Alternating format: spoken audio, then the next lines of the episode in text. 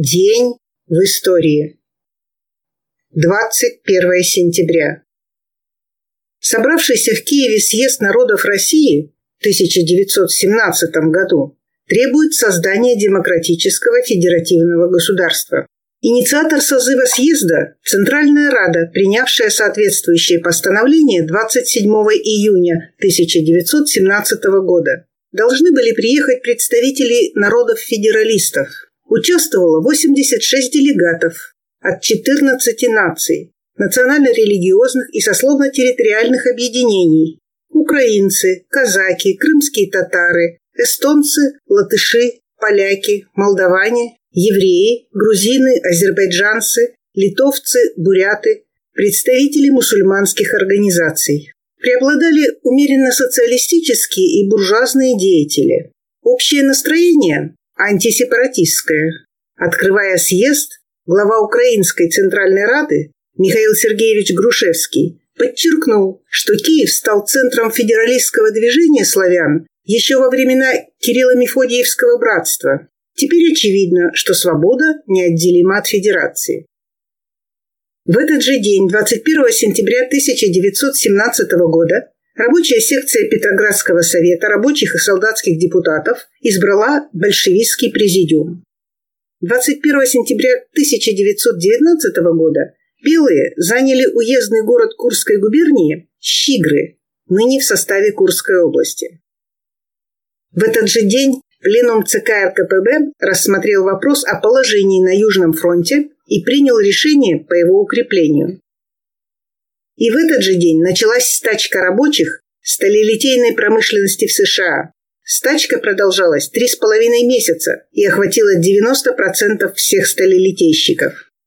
21 сентября 1920 года вышел первый номер газеты «Рудеправа» центрального органа ЦК Компартии Чехословакии. В этот же день в России был создан Южный фронт против армии Врангеля. Это был последний фронт гражданской войны. Командующим Южным фронтом по предложению Владимира Ильича Ленина был назначен Михаил Васильевич Фрунзе. План Фрунзе состоял в том, чтобы отрезать врангелевскую армию от Перекопского перешейка и разгромить ее, не дав ей возможности укрыться за перекопскими укреплениями. Опираясь на Каховский плацдарм, Фрунзе начал наступление, чтобы окружить армию Врангеля. В тыл врангелевским войскам зашла переброшенная на Южный фронт 1-я конная армия. В начале октября Врангель сделал новую попытку взять Каховку. Против каховских укреплений он направил 14 танков, 10 бронемашин и пехоту с множеством тяжелых пулеметов. Но танковая атака врангелевцев была успешно отбита. Красноармейцы с гранатами бросались на танки и подбивали их. Октябрьские бои за Каховку явились началом разгрома Врангеля. 28 октября Красная армия перешла в общее наступление на Южном фронте. В Северной Таврии разыгрались кровавые бои. В результате боев 28 октября 2 ноября армия Врангеля была разбита. До 20 тысяч белых было захвачено в плен. Но лучшие части белых все же успели отступить в Крым и спрятаться за перекопскими укреплениями. После захвата Перекопа за белыми оставались последние укрепления у села Юшунь. Фрунзе дал приказ атаковать юшуньские позиции с фронта и с тыла. В ночь с 10 на 11 ноября юшуньские позиции были взяты. Белые в панике отступили. В это время в Крыму началось восстание против врангелевцев. С гор спустились крымские партизаны и ударили по отступающей белой коннице. 16 ноября Фрунзе телеграфировал Ленину: «Сегодня нашей конницей занята Керчь. Южный фронт ликвидирован». Остатки врангелевских войск на судах Антанты эвакуировались в Турцию. Взятие Перекопа означало победу советской власти на последнем фронте гражданской войны. Поражение Врангеля в конце 20 года ознаменовало конец гражданской войны, но антисоветские вооруженные выступления продолжались, поскольку особенностью гражданской войны в России было ее тесное переплетение с антисоветской военной интервенцией держав Антанты. Она выступила главным фактором затягивания и обострения кровавой русской смуты. В интервенции приняли участие Германия, Франция, Англия, США, Япония, Польша и другие страны. 21 сентября 2020 года приказом Реввоенсовета номер 1903 был создан научно-опытный аэродром НОА Главвоздухфлота Республики. Первая в стране организация, предназначенная для проведения летных испытаний и исследований в области военной авиационной техники. В 1924 году произошло преобразование НОА в научно-опытный аэродром Военно-воздушных сил СССР. После нескольких реорганизаций в связи с возросшим объемом работ и необходимостью расширения и улучшения испытательной базы 26 октября 1926 года опытный аэродром преобразуется в научно-испытательный институт военно-воздушных сил рабоче-крестьянской Красной Армии. В 1932 году НИИ ВВС был переведен на аэродром в поселок Чкаловский в районе города Щелково Московской области. Перебазирование из обыденного события превратилось в парад. Первый воздушный парад с пролетом над Красной площадью. Возглавил колонну из 46 крылатых машин по 3 в ряд самолет ТБ-3 с бортовым номером 311, управляемый экипажем Валерия Павловича Чкалова. В этот же день, 21 сентября 1920 года, основана Коммунистическая партия Уругвая. С 21 сентября по 23 декабря 1933 года в Лейпциге происходил сфабрикованный нацистами судебный процесс против коммунистов, обвиненных в поджоге Рейхстага. Главный обвиняемый, болгарский коммунист Георгий Димитров, использовал трибуну суда для обличения германского фашизма. Под давлением его речей и протеста международной общественности суд был вынужден оправдать коммунистов. Захватив в январе 1933 года власть, фашисты поставили своей задачей разгромить коммунистическую партию, уничтожить ее влияние в массах. В ночь на 27 февраля 1933 года гитлеровцы, действовавшие по непосредственным указаниям Германа Геринга, подожгли здание Рейхстага и, обвинив в этом коммунистов, развернули массовый террор. 28 февраля был издан чрезвычайный декрет, отменявший свободу личности, собраний, союзов, слова, печати. В числе обвиняемых на Лейпцигском процессе был и находившийся в Германии болгарский революционер, коммунист Георгий Димитров. Чудовищная фашистская провокация вызвала волну протестов. Из крупнейших юристов мира была создана комиссия, которая провела расследование обстоятельств преступления. Контрпроцесс, происходивший в сентябре 1933 года в Лондоне, доказал, что Рейхстаг подожгли сами гитлеровцы.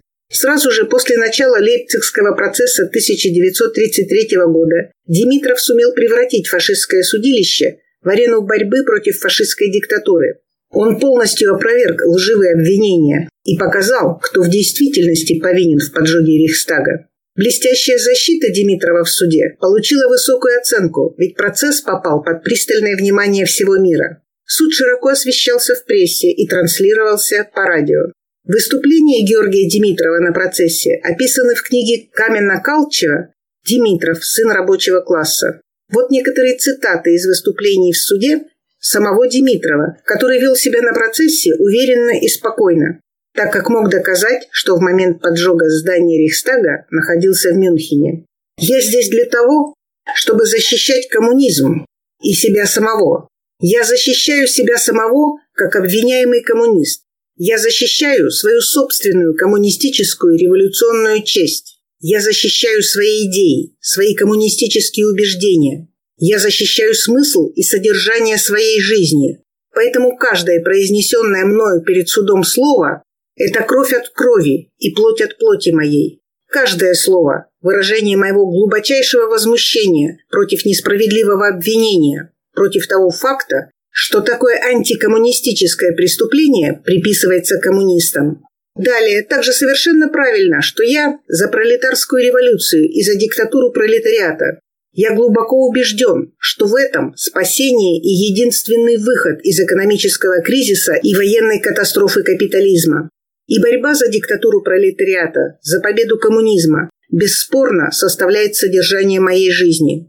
Я желал бы еще, по крайней мере, 20 лет прожить для коммунизма и затем спокойно умереть. Но именно поэтому я решительный противник методов индивидуального террора и путчизма. К поджогу Рейхстага я не имею абсолютно никакого, ни прямого, ни косвенного отношения. Поджигателя Рейхстага ван дер Люббе я вижу впервые здесь, в этом зале. В итоге Лейпцигский процесс закончился совсем не так, как планировали нацисты. К смертной казни был приговорен только сам поджигатель Маринус ван дер Люббе. Остальные обвиняемые были оправданы ввиду недостаточности улик. Несмотря на давление со стороны нацистского руководства, судьи так и не рискнули вынести обвинительный приговор невиновным. Тем не менее, всех четверых оправданных Геринг отправил в тюрьму. И только 27 февраля 1934 года под сильным давлением международного общественного мнения трех болгарских коммунистов освободили, а немецкого коммуниста Торглера все-таки сразу же отправили в концлагерь. 1941. 21 сентября 1941 года фашисты попытались совершить массовый налет на Ленинград. В 10 часов 40 минут оператор радиоуловителя самолетов установки РУС-2 Гельфенштейн засек бомбардировщики на расстоянии 180-210 километров. Он также определил количество и направление движения целей, о чем немедленно доложил по инстанции. В первом эшелоне оператор насчитал 220-230 самолетов. Полученное преимущество в 12-15 минут, остававшееся до подхода бомбардировщиков к цели, дало время на подготовку. Враг был встречен шквальным заградительным огнем артиллерии 8-й армии и флота. Самолеты вынужденно побросали смертоносный груз в воды Финского залива. 21 сентября 1942 года из ворот завода «Уралмаш» вышел первый танк Т-34, целиком созданный на этом предприятии. До появления Т-34 предпринималось немало попыток создания танка, отвечающего всем требованиям военных условий. У него было много прототипов, но все они имели свои недостатки, были слишком тяжелы, имели малую скорость и скорострельность. Т-34 стал настоящим прорывом в отечественном танкостроении и внес значимый вклад в победу в Великой Отечественной войне. Это чудо родилось в самые тяжелые годы войны. Кто бы мог предсказать, что простой крестьянский паренек Михаил Кошкин станет отцом-создателем грозной машины, одно упоминание о которой вызывало у немцев ужас. Рожденный в семье крестьян в 1897 году, в возрасте 11 лет Михаил Ильич был вынужден уехать из родного села в Ярославской области на заработки в Москву. Но первая его профессия была крайне далека от военной техники.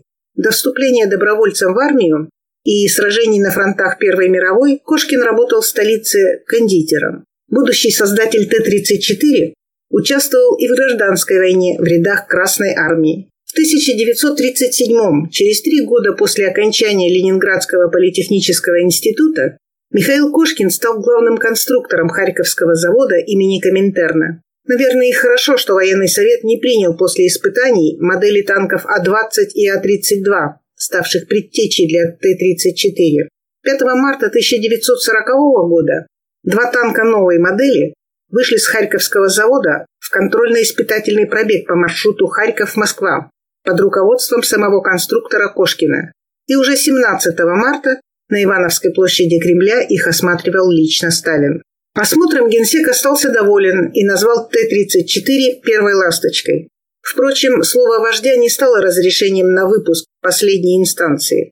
После триумфального кремлевского смотра 34-ок ожидали новые испытания на подмосковном полигоне и на Карельском перешейке.